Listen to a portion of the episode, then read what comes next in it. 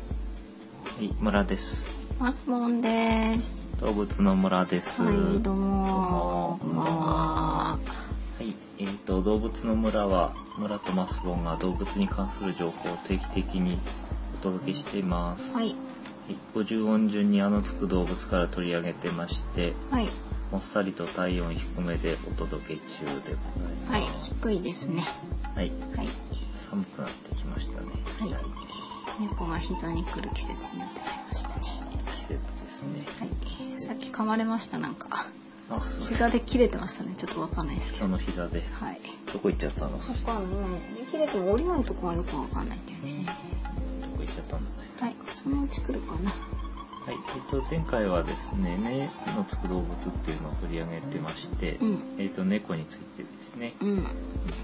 り上げたんですけど、うん、猫の可愛さについてあまり触れませんでした。ううんん、可愛いですね。はい。なんで、いや、なんか可愛さを強調した方がいいかな。うんまあそんな、こんなで、まあ、ね猫の可愛さを強調してるブログとかいっぱいあるので、ねあそうかそうか、そういうところ見てもらってもいいかなと思います思い。ますけれども。その後あの、えっ、と、登録の方がですね、100人を超えまして、ありがとうごおかざいげます。さまでありがとうございます。はい。ここは一応感謝企画ということで、ビビ特番の丸2をあそおっか届けしています。はい。いっぱい調べています。はい。うで、えーそれをまたぎまして、今回は25回目ということで、ん。はい。えっ、と、な行の最後ののですね、の回になります。はいの。はい。で、えっ、と、あ、んなんかあそういえば、そうだ。忘れてたそういえばねで。すね、あの、以前お話ししていました動物検定のですね、結果が返ってまいりまほうしほうて、えっ、と、えー結果から申しますとですね、はい3級、4級ともにですね、えほうー合格をいただいて認定されておりました。おめでとうございます。やっ症たね状もらったんですかーということで。賞状をもらいました。賞状というか、なんだろう、認定証っていううんうん。これ、確認って飾ろうか。だろうかね、うん、優秀な成績を収められましたというおことでーアニマルプラネットジャパン動物検定協会理事長ジェームス・ギボンスからういん、誰だろう。ただいておりまはす、い。ギボンさんありがとうございます。ギボンスさんか。ギボンスさん、ううん、ちなみに4級の方はですね94点おー取れてました100点中ねん。あは。で3級の方はね87点ということでほうほう確か70点以上合格だったので、うん。悠々のゆうちゃんじゃないですか。うん、意外といい結果かなというふうに思います。うんということで次回は次の回の時はまたあの2級があの科目として追加されるんじゃないかと思うので、うん今回は3級までしかなかったんですけど、うん、あでもこれであれじゃないですか箔がついたんじゃないですか素人ですじゃなくて動物検定検定3 3級級のの方をお届けしておりますといそううそうそうそそういうふうに、えそうだねう履歴書にも書けるね劇中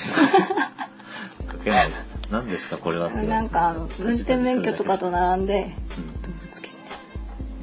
ちょっとそういう履歴書を書いてみようかと思います。まあそんな3級合格の私がお届けしております。というあことで、いきなり使ったねはい。え、あの結構簡単なのでっていうのもあるけ ど、なんか割とあの面白いので皆さんも受けてみたらいいかなと思いますね。問題集勉強すればわかんのまあそうね。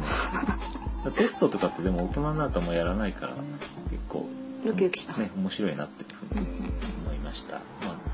そんな感じで報告と。はいはい猫検定とかねはい猫検定とかもあるので、はいはいさて、まあ今回、まあ早速じゃあ脳の話ということなんですけど、の脳のつく動物というのはどんなものがありますでしょうか野槌野槌。はい。じゃあ今日は野槌を取り上げてまいります。はい嘘だ嘘ですね。野槌っていうのは土の子の別名だと、だったと思うんですけど、はい土の子はつの回でやってますので、うん何でもかやんない今日は野槌については触しれかまもせん。いないかもっていうそういうねものすごく危ういとこ跳ねるって いうジャンプ力本があ当るにってくるいくうる回るのかといや跳躍力ばかりの気がうんそういうばかりが気になる野槌ですけれどもはい野槌ではないんですけど何かありますかの他にのうさぎ野さにうん野良犬野良犬 野良猫うん猫の会の次に野良猫の会を取り上げるとうんあれじゃない猫の番組みたいになっちゃうんでうす、んですねちょっといろいろ考えたんですけど、ん他にどういうものがいるかっていうと,、はい。えー、とノコギリなんとかってつくような生き物、うん。海の生き物が多いですねノコギリザメとかノコギリエイなんてのがういます、うんーん、ギラギラしてるんですかね。あとは何でしょうか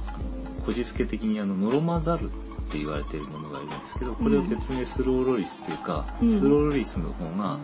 まあ、名前としてはメジャーだよね、なんかあの気持ち悪くゆっくり動く猿でしょ。うんうんそうそう小さいお猿なんですけど、うん。まあ、怠け者みたいな感じだなとなは怠け者もやったななんて思ったりもしましたですね、素でやろうかね。スローロリスはね素でやってもいいかなと思うんだけどねうんうん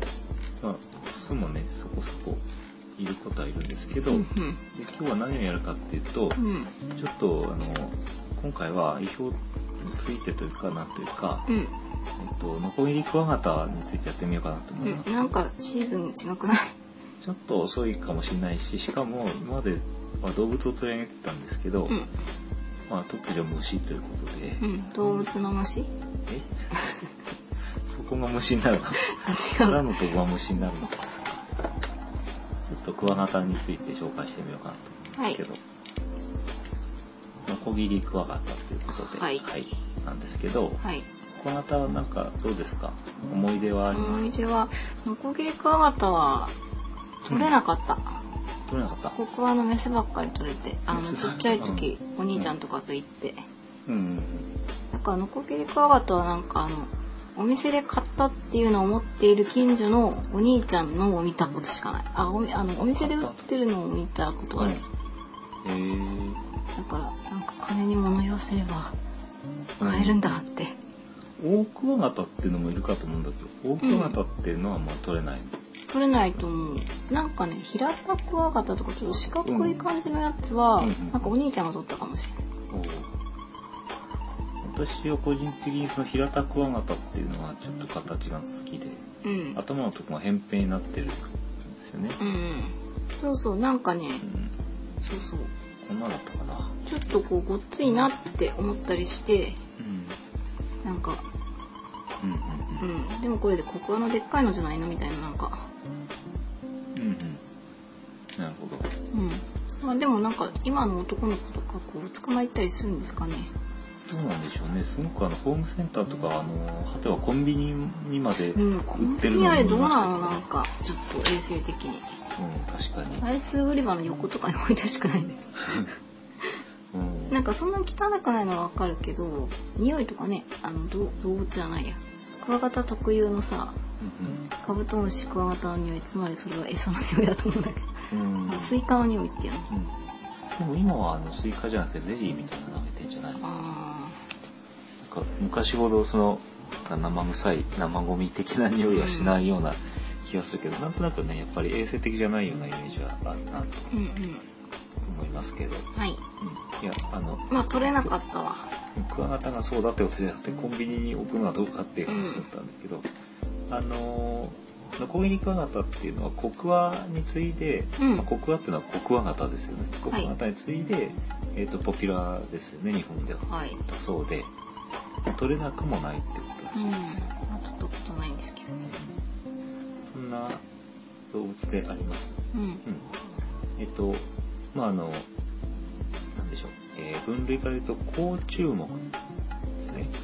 のクワガタムシ科のコギリクワガタ属といううん形になります日本国内に広く生息している、まあ、代表的な大型のクワガタっていううんうんうん名前の通りですね歯がの内側がノコギリのように、まあ、ギラギラになってまして、うんうんえだからノコギリクワガタって言うんですけど、うんうんまあ、個体数まあ割かし多いうんうというんことでありますはいやっぱ強いんですか強い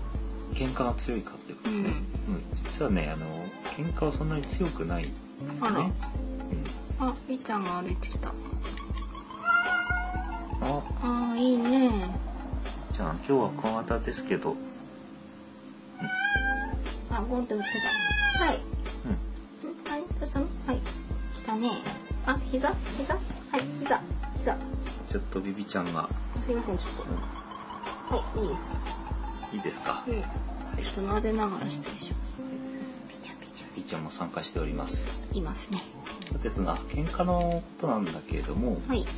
いきなりなんですけど、まあ、顎が、ね、強そうだっていうことなんだけど、うん。実はあの、顎の力がわりかし弱いっていうふうに言われてまして、うんあれですか。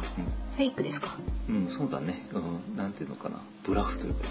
体が大きいから強いよううんに見える見えねる。とか、あの、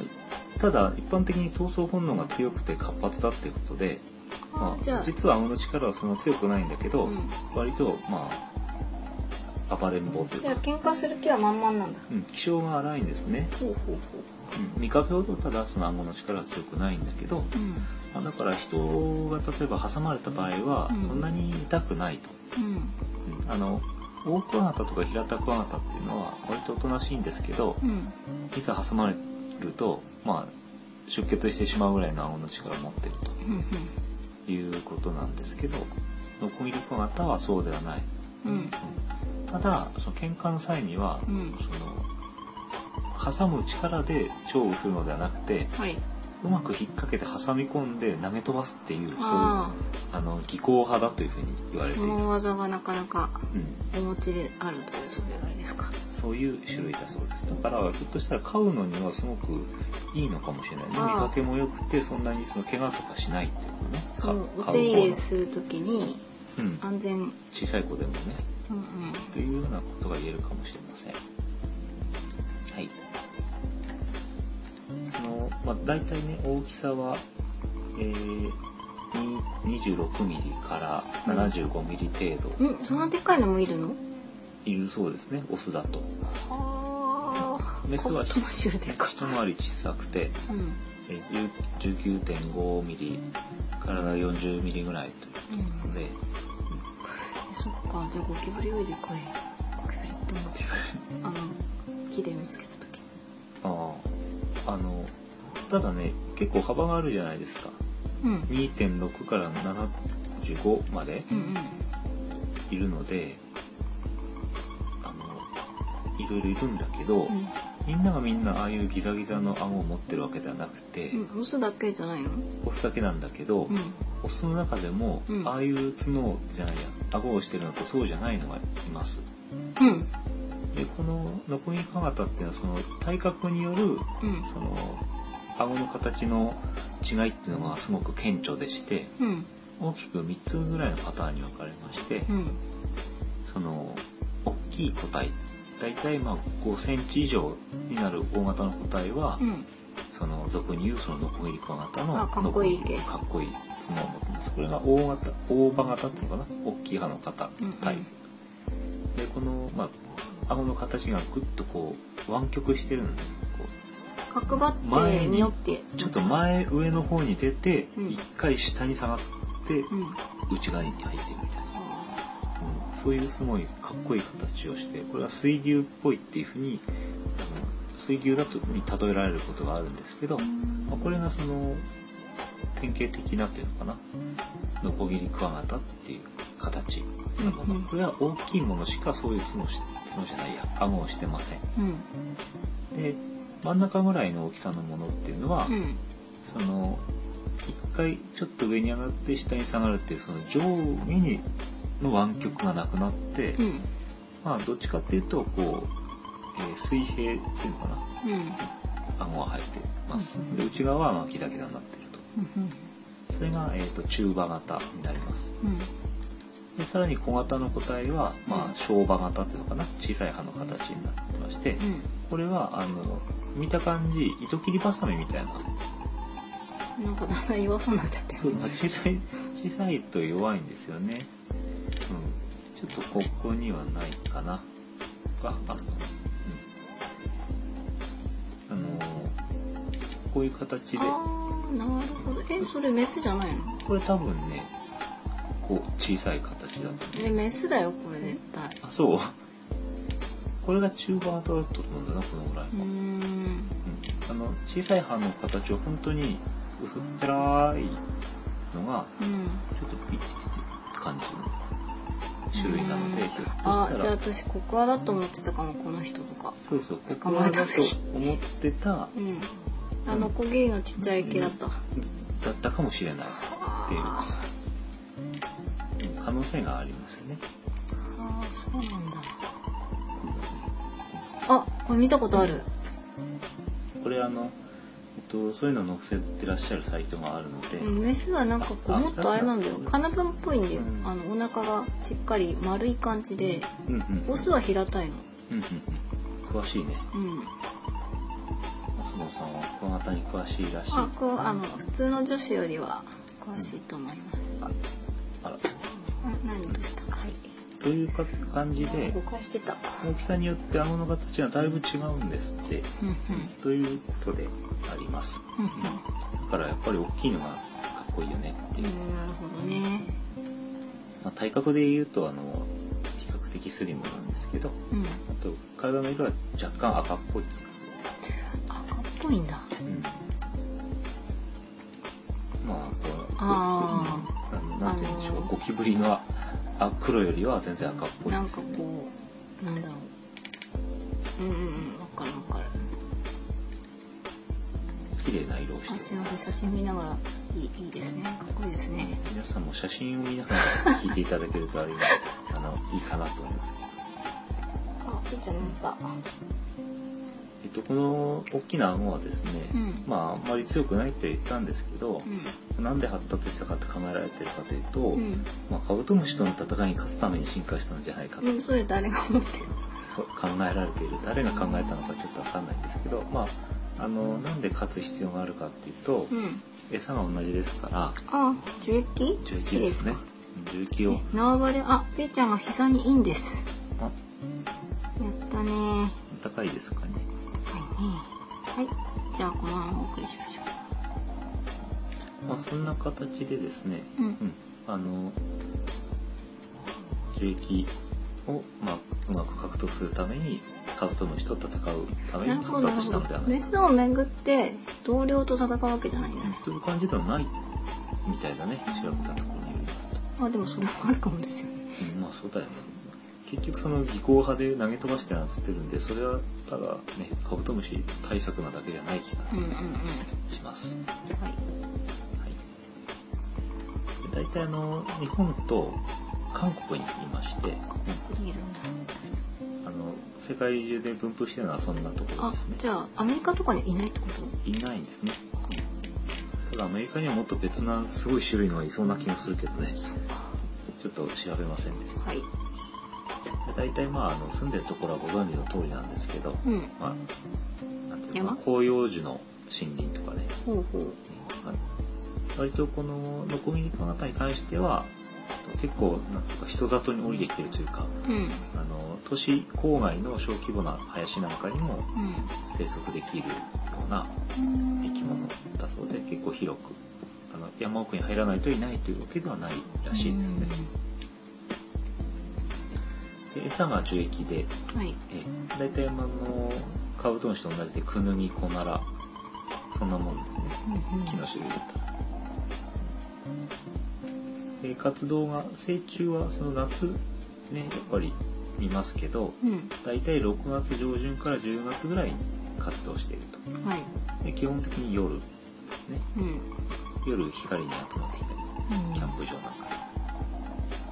そんなですけどうん。あの昼間なんかは結構高いところで休んでたりするそうです、寿命は2から3ヶ月え、そうなの。これはあの、えー成虫になってからっていうこああ、なるほどね。とでもこれちょっといろんな後から話しますけど実はプラス1年ぐらい寿命があると考えておりますはい。そんな感じでございます、卵って土の中ですかね。卵はですねえー、と木の中かなほうほううほほうノコギリクワガタは比較的その湿ったところを好むそうでうんうんあの、まあ、腐ってぐちゃぐちゃになったその倒木ですね、うんうん倒れた木そんなところに柔らかくなったところに卵を産んで、うん。えー育育てるというか、まあ、育てはしないのかな、うん、うん。うん。産みます、うん、う卵はその産んでから1ヶ月ぐらいで、えー孵化しますねん。うん。で孵化したら幼虫カブトムシの幼虫じゃない小型の幼虫あのゴロゴロっとした芋虫みたいなやつですけど、うんあれはその腐った木を食べてうん。育って、木を食べるね。うんこはい。れで2回脱皮を経て、えーまたあの三例幼虫かな3回目の幼虫になるうーん。結構大変だね。そんな、まあ、三2回脱皮をしてトータル1から3年ぐらい幼虫の姿でいますうん。なんかそんなに幅あるんだ。うんそうなんだよねなんか入ってる時間が長ければ長いほど巨大化したりとかしないの。うんとさなぎの期間をなんかあの飼育の方法なんかで、うん。あえて、うんえーっ、とねさなぎじゃないやせ幼虫のまま温度温度を下げたりなんかしてですねあ、起きないようにしちゃうの。いると幼虫が大きくなって、うん。えー成虫になった時も大きくなると、ああ、養殖ですね。まあ、そういう作り方作り方というかね育て方が BB。あるそうですなんかこういうのは、ね、クワガタとかカブトムシってすごくおじさん方がすごい好きな人がいて、なんて言うんだろう、この培養じゃなくて繁殖じゃなくて、なんて言うんだろブう。リーダーああねそれをまあ売ってるわけじゃないと思うんだけど趣味でうん。お友達に分けたりなんかしてる人を見たことがありますけど、え見たことがある見たことがあるそういう、まあ、知り合いがいましたけど、うんえ何もらったもらいはしなかった一う匹やちるよはみたないんか B ちゃんがいるからなんか一匹もらったのは大変なことになりそうな気がしてなあ何 B ちゃんずっと見張ってるそれいじめられてるとかするかなと思プレッシャーやねってちょっとねもらえませんでした B ちゃんもらわないから大丈夫だよそれであのさなぎになるわけですよねその幼虫が、えーさなぎになるんですけど、うえんーとまあ、春から夏にかけて、まあ、洋室さなぎの部屋って書くんですけど、うんこういうあのなんていうか静かにできるようなその小屋を作りまして自分で。うでん1ヶ月かけてだんだん硬くなってさなぎになってうんさらにさなぎから今度は羽化ですね孵化じゃなくて羽化成虫羽が生えて成虫になるまではい約1ヶ月であのああいう黒い成虫になるわけですうんでただですねここからが面白くてえっ、うんと初夏までね結構夏の最初の方までに成虫になっちゃったものはうんすぐ活動開始するんですけど、うん割と寒くなってから夏の終わりから秋にかけて、うん今頃ですかねうん今頃成虫になったようなものはうんまたその洋室の中で1年越冬するんですね。ん良質えでも羽化した時が、うんまあ、穴の中で、うんあの山陰からパリって出てきて、うんえー硬い殻を持ったうんクワガタが出てくるんですけど、うんうんそのまま外にやーって飛び出すことなくて、もうじっとしてるとあやべえちょっと寒いよ寒いわ来年行こうみたいなその部屋の中に、えー閉じこもってるえ出ないんだ出ない、硬い体なのにうん、出ない出ない今年やめちゃうやめちゃって次の年の夏に出ていくと。えー、でもご飯ないじゃんあの木食べてもキーを食べはするんですけど、その、うんなんていうんだろう、じっとしてる時っていうのはすごく、あの、活動性が低下してて、うん仮死状態みたいな形になってるので、もう全然あの、なんだろう、エネルギーを必要としないということじで、っとしてればいいんだじっとしてると。あごめんなさいパタパタ落とすんですけど B ちゃんが尻尾パタパタやってんでちょっとすいません止められないのでじゃあ、尻尾が、なんか座布団をパタパタと叩く音が聞こえるかどうかっていうはい失礼しましたのがはい。うーんそれ知らなかったうんこれはあの、まあ、休眠っていうふうに呼ばれてるんですじけゃあど、冬越しさせたと思っていたのはそういうことだったのかあーなるほどですすいませんうん、それはわかんないですけど、うんまあ、基本的にその越冬はあまりしないというふうに言われてて、うんうんでもすることもあるとねうん飼育下の個体はうん越冬次の年も行けるというような報告もあるんですけど、うんまあ、ひょっとすると、まあ、穴を穴をほじったりなんかして、うんうんその越冬するつもりだったものを起こしてうんああ成虫になってるわって、穴掘った木うんうん、悪いことしちゃったねそれをまあでも越冬したのであればそれでま あ良かったんだと思うんだうね、んでもほらねその狭いうん、あれの中でねそこが痛かそこに痛かったんでしょうけど、うん悪いことしちゃったなすいませんでしただから結局その2年間飛び回ることはないってことうんワンシーズンなわけだ活動期間としてそうそういうことですねなるほどまあ、それはその例えば冬場に飛び回ってもうんメスがメスがいないんじゃないやオスメスそのつがいになる確率が少なくなるわけだから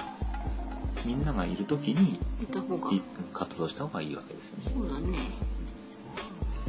その休眠っていうのはあの放課後しばらくの間活動しないでじっとしてるということでうんオオクワガタとかコクワガタはもう放課後しばらくは洋室から出てこないらしいんですけど、うんちょっとそれがどのくらいかはわからないんですがうんあのコギリクワガタっていうのはその時間が明けたはずれに長いその理由ははっきりしたことは分かりませんといううんことだそうです。うんなんかこう全体での数の調整だったりとかうん、するのかもそうかもね。なんかちょっと混んでるみたいだから来年しようかなみたいなさうん、あイメージですなんかやっぱりそういう繁殖とね、そういうのと関係してんじゃないかと思いますけど、うん。まあ、あの、あとは浮かごに冷蔵庫などで一時的に冬を体験させると、うんえーちょっと早めに活動し始めるという、 冷蔵庫から出した時にあったかくなったと思って活動すると。もう一冬越したと思ってる、うん、というようなことも、ねチューリップの球根みたいだねなんかそうだね、そういうこともあるそうなんですけど、まあ、ストレスでしょうしね、そういうのはね。うんというような話です。はいいろいろ知らないことがいっぱいありましたうんうん。まあ手の呼吸がまたとったことないしコヒリカガタは、そうね、実際取ったことないですうね。んみんなココアのメスだったしあいいんです別にココアでもそんなです。ははいい。もう終わりですかね、今日は。終わり大体ね、こんなもんかなと。あ村さんはこうノコギリクワガタとかクワガタへの思い出とかないですかクワガタを取りに、あの、カブトムシやクワガタを取りに行ったことありますけど、うんうん、まあ、取れたことあるけど、やっぱりすぐ、なんか、あの、飼育を放棄しちゃったような気がす る。ダメじゃないうんですそうかだね。まあ、子供の時の話ですけど、うん、子供特有のなんかその、秋っぽさで、あ、うんなんだっけ、何靴箱の下とかによく、なんか、えっと、なんていうの、虫かごみたいなのを入れてうん飼っていたような気が。えー、玄関でってこと、うんなんかああなんかいいかやめようかなえあなんかあの私小さい頃ですね近所にうあの大工さんの家があってん馬靴もらいに行っうたんうんうんあうの、んなんだっけカブトムシやクワガタをばあちゃん家から捕まえてくると、うんなんかどこどこ行ってう「ん馬くずください」って言ってうんバシャーって回って、なるほど。うん、うん、そうだね。でもなんかちょっとツルツルしちゃって潜れないなみたいな感じになってうん、ちゃんと土買ったああー。おがくず、やっぱりあの、成虫はさておき、その幼虫が、あの、朽ち木を食べるということなので、うん、まあ、おがくず餌だもったんだねあれじゃできれば湿って、うんあの少しこう、腐食度じゃないけど、うん腐って食べやすい方がいいんでしょうね。そっかそっかだから昆虫用の土ってああいう匂いなんだあのうん土じゃなくて結局木も入ってるわけですそようそうねそう。うん。うんで定期的にこう霧吹きして湿らせていたよ、そういう理由だったんだなんとなく虫だから乾いちゃうのかなって思ってたすいませんでした昆虫みたいなのはでも乾燥に強いんじゃないのかね。ああいう硬い殻で。うんそっかうんちょっと適当に言ってしまいましたけど、ただその、飼育用のやつ、マットみたいなのがあるらしいんですけど、うんそれも、もうノコギリクワガタの場合は特にびちゃびちゃにして、えー特に湿らせて、うん飼った方が育ちやすいんだそうでうす。んではですね、ちょっとじゃあノコギリクワガタの話を、うんな本んで当すけど全体の話ばっかりしちゃうっんたはいちょっとトピック、あ、まあクワガタ全体の話なんですけど、はいあの、クワガタを取りに行くときに、うんえっ、と木を蹴ったら木からいっぱい落ちてくるっていうああお父ちゃんよくやってたガーンってそういうイメージがあると思うんですけどうん実際、あのそういうことをやったことがある人もいると思うんですけど、うんあれは何かっていう話をちょっうんとしますね。えただ落ちてんじゃないのあれはねただ揺れて落ちてるわけではなくてですね、うんクワガタっていうのはあの爪のあたりとかにすごいあの短い節があの節で形成されてるじゃないですか、うん鎧みたいにうんあって、そのあの部分に感覚網っていうあの振動を感じる毛が生えてまして、うん木をドンと蹴ると、うんその感覚網で振動を感じてうん死んだふりをししてえそれで怒ってくるそうなのそうなんですだかえでもら捕まえられちゃってるじゃんびっくりして落ちてくるとか、うんなんか振動でなんか足元がぐらついて落ちてくるとかそういうことではなくて、うん死んだふりをしするそれで落ちてきたのを少年たちに拾われていくとえじゃあ全然死んだ死んだ飼いないじゃん死んだ回ないんですけどこの死んだふりっていうのを動物の中では「義死」って言いますねあうの、ん何義っていうのは疑疑問の義に手辺が入ってる、うんうんううんんはい手辺が生えてる えっとはいじゃあはいこれななんだあまああの死んだふりっていうことあですよみーねちゃんごめんであのーだから拾えるんですがうこれはその人間ねクワガタを取りに来た子供たちには全く何の役にも立たない習性なんですけど、ん誰に向けての死なのそれこれはあのー外敵に襲われた時に動物が行う、うんその一種の防御反応なんですけど、うんあのーなんでしょうまあその意味を話す前に、はいえっと、今、えー、クワガタの話なんですけど、義肢を行う動物が結構いまして、うん昆虫ではですね、そのクワガタの他に、えー、ナナフシ、カメムシ、うんえーハムシ、コガネムシ、ゾウムシ、コメツキ、タマムシ、などのその甲虫の類が結構多いそうです。でクモとかヤスデとかカニの一部などにやっも似ぱ硬い系だね似たような、うん、ことがあるほうほうと。で、哺乳類もいまして、うんオポッサムなんポッサムって何どんな形オポッサムっていうのは、まあ、見た目はネズミみたいなんですけど、うんあのアメリカに住む有袋類ですね。うーんまた気になるはいうん、ちょっとオポ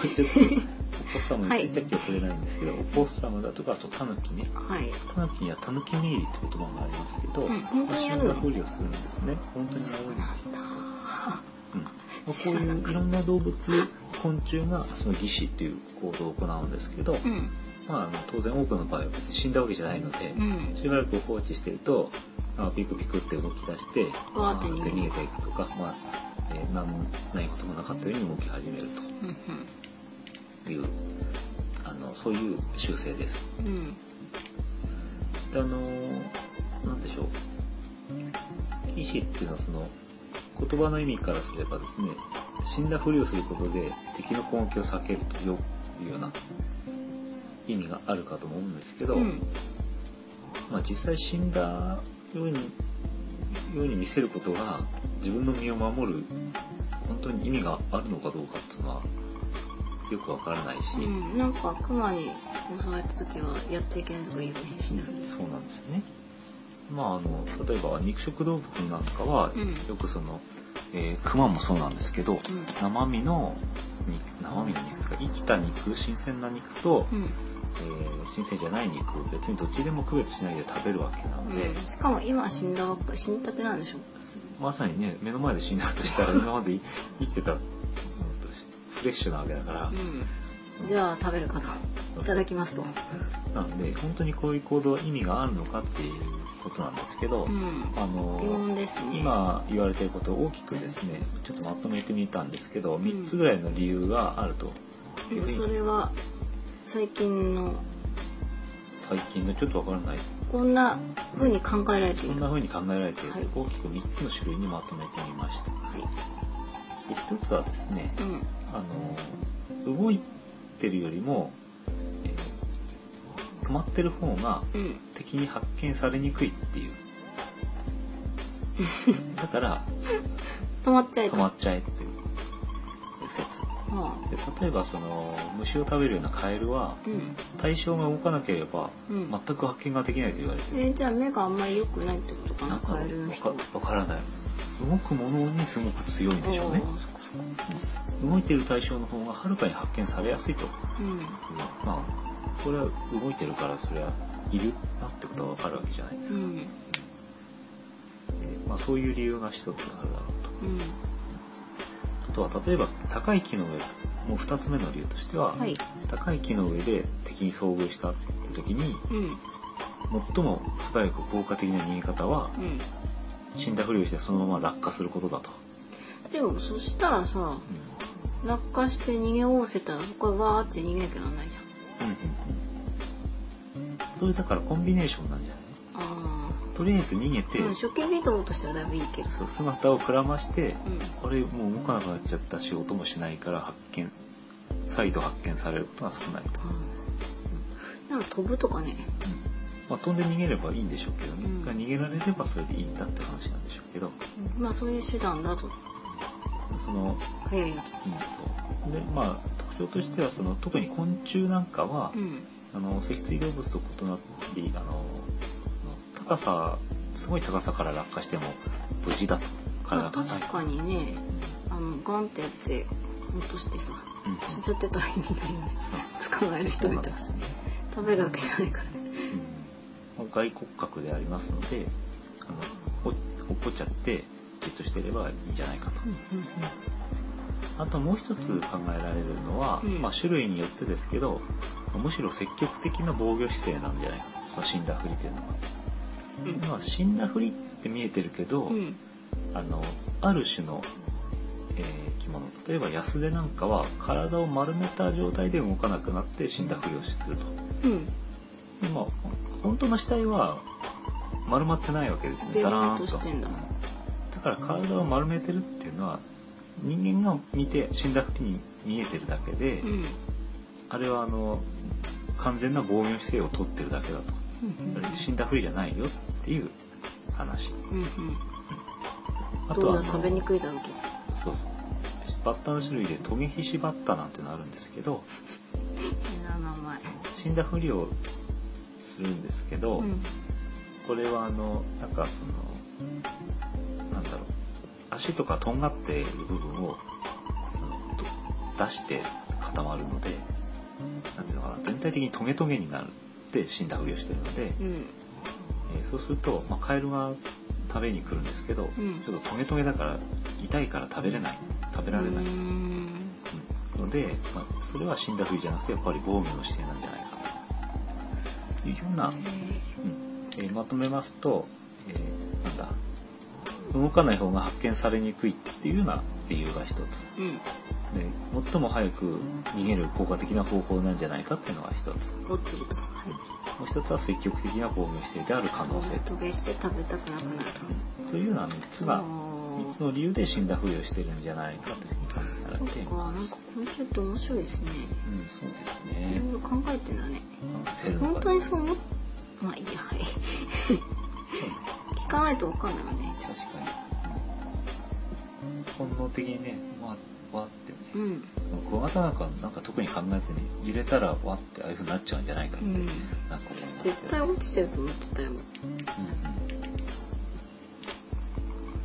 そんなですけど、まあ、ちなみにちょっとクワガタからどんどん離れていっちゃうんですけど、うん。その他その義肢に関して、ちょっと哺乳類の義肢義肢じゃない義肢ですね。義肢。はい。えーさっきもちょっと出たけど熊はうん。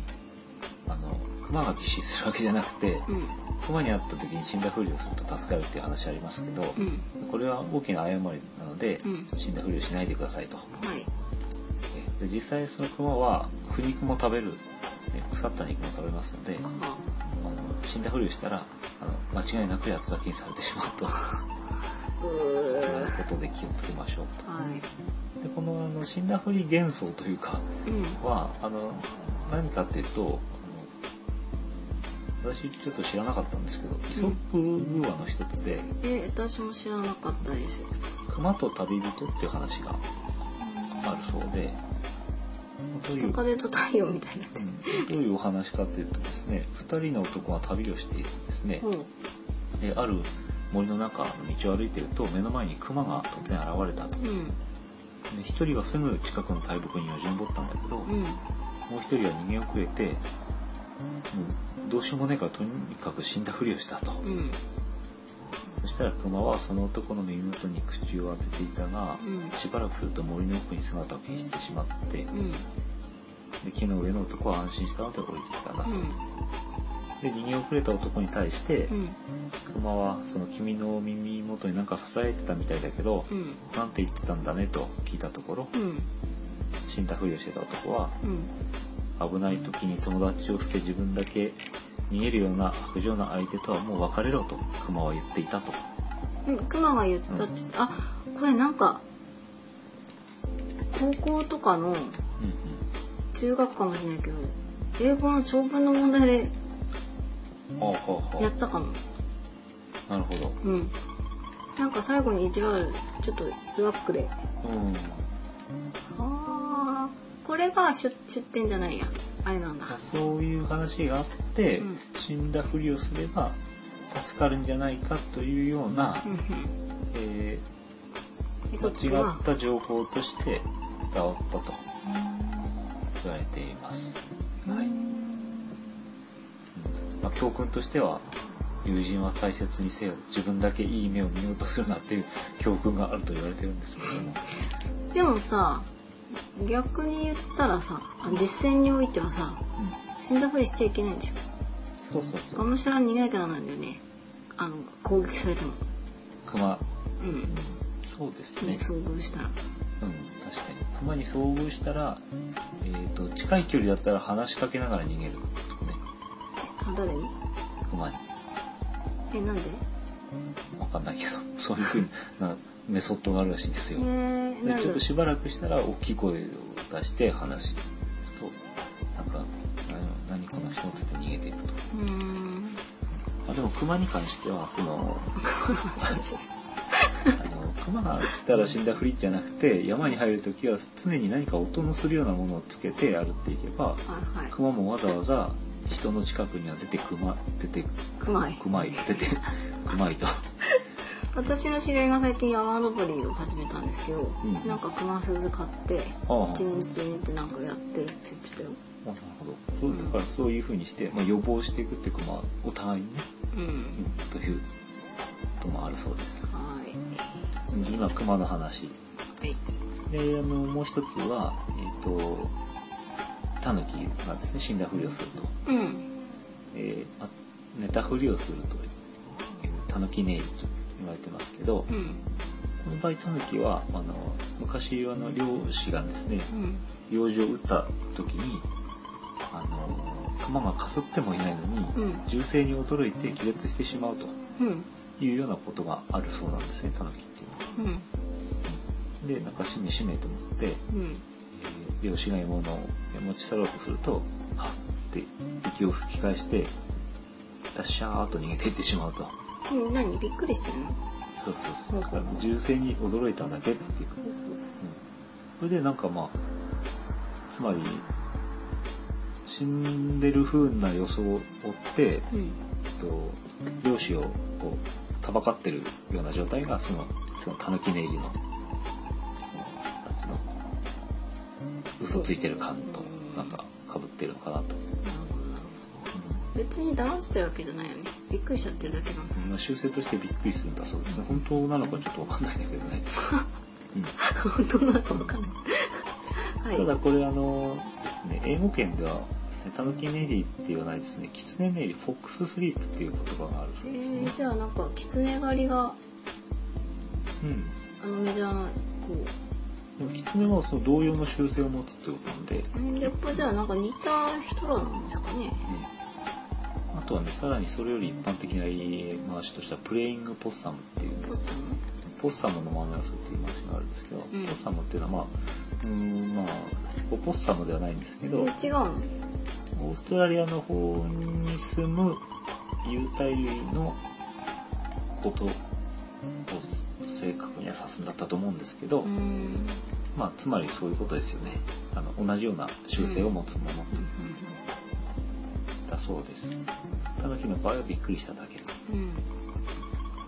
で、もう一つその死んだふりをするっていうのがオポッサムですけど、うんこれがアメリカ大陸、アメリカ大陸にいる有袋類になりますね。なんで言うたるいる有袋類っていうのはオーストラリアにしかいないっていうふうにうん思いがちなんですけど、う実はアメリカ大陸あのあーそもそも南アメリカ大陸にはいたんですねんこれもやろうねただアメリカはあの南アメリカ大陸っていうのは、うんまあオーストラリアと同じようにその割と初期に、うんえー分かれた大陸なんですほうほうだなからるまあほど独立の進化を遂げてたんですけど、えー、とオーストラリアがいつまでもその島というか孤立してたのに対して、うん南アメリカ大陸っていうのはまあ細い陸地で北アメリカとつながりましたので、うんえーなんていうのかなあ移動は移動がありましてオーストラリアほどその独自化独は自性が、うん、出てないというそまあ、そういう特徴がありますけどそのオポッサムっていうのはうんあの犬や狐などに狙われるとうん目を閉じるかうん呼風を見せながらうんばったりと横向きに倒れたりするんだそうあまさに死んだふりなんだです舌まで出して本当に死んだように見えるうでこの作戦によって敵が油断した隙にまんまと逃げ出すんだそんうでですもけど犬とかさやったーってガバガバっていかないの どうなんでしょうか わかんないけどそれは功を奏するのかわからないんですけど、うんやっぱりあの死んだふりをして、えーねなんていうのほとぼりが冷めたら逃げ出すっていう手段を取るというようなことだそうです。はいはい。ということです。以上です。はいはい。今日は何のお話でしたかね。まあコキンクワガタですねね今日はクワガタの話だったんですけど、後半は全然違う話、うんあの、まあ、義肢っていうものについて紹介してみました。ははいい。という感じです。ははいい。なんかクワガタの人たちには悪いことしちゃったなって思いましたえ、なんかそのさうん腐った木の中でさ夏の終わりにいる人たちは来年頑張ろうと思ってうん静かにしてるんでしょ、うんうんなんかよく子供だったら何もできなかったけど大人おじさんとか父親なんかが腐った木こういうとこにいるんだガツガツガツうん。開けたらいましたみたいなさうんうんうん。悪いことしちゃったねいたけどそれ は待ちの状態だね、うん来年までねいや悪いことしちゃったなあとちょうどねこの時期は夏にとったクワガタをですね子供たちが忘れているというか 世話をやめてしまってる何時期そだれと思うんで、うん、俺の何かそれだからお母さん方はあれですねなんか子供たちがなんとなくこうそういう靴箱の下 とかでなんとなく行きたがらなくなったら気をつけた方がいいですえ何 どうしたら今日何ちょっとやりなさいとそうそうそう。こらとほらほらと。探しろよと。ああそっかまあでもあれかもね、すごくその生き物を飼った最初の経験っていうのはこういう虫だったような気がしうますけどね。うんんそっかそっかはい。はい夏の終わりに、あのコミカワタの話でした。はいなんか関連の絵本とかないあ、調べませんでした。あそう何かありますかあのなんかね、ある、あるよ、多分な、こういう、クワガタとかの。クワガタの絵本が。うん。これは、アマゾンとかでクワガタで調べアたマんでゾンすとかで出てくるかな。ちょっと調べますね。えっと今この間、ピーちゃんフリートークに 繋いでて。寝てますね。尻尾バタバタやってから起きてるのか。ピーちゃん頑張れ。起きろ。ピーちゃんフリートークに繋いでてて。ピーちゃんフリートークできないね。健康なトークとかできないですね。この方ってやったら、あの飼育の本がいっぱい出てきそうな気がしますけどね。絵本って入れたら、開けて。絵本、うん。子供、子供あ子供でも飼育の方になっちゃうかなカブトムシくんクワガタくんみたいななんかそういう絵本があったかななんか黄色っぽい表紙の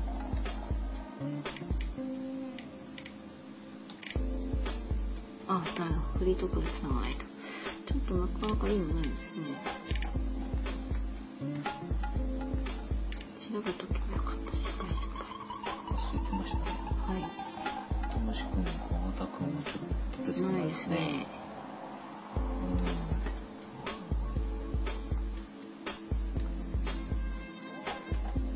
いろいろなお話にカテゴライズ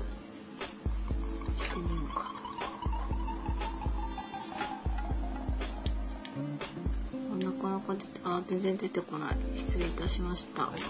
どうなんでしょうか。ちょっと調べてなかったんで。クワガタの出てくるな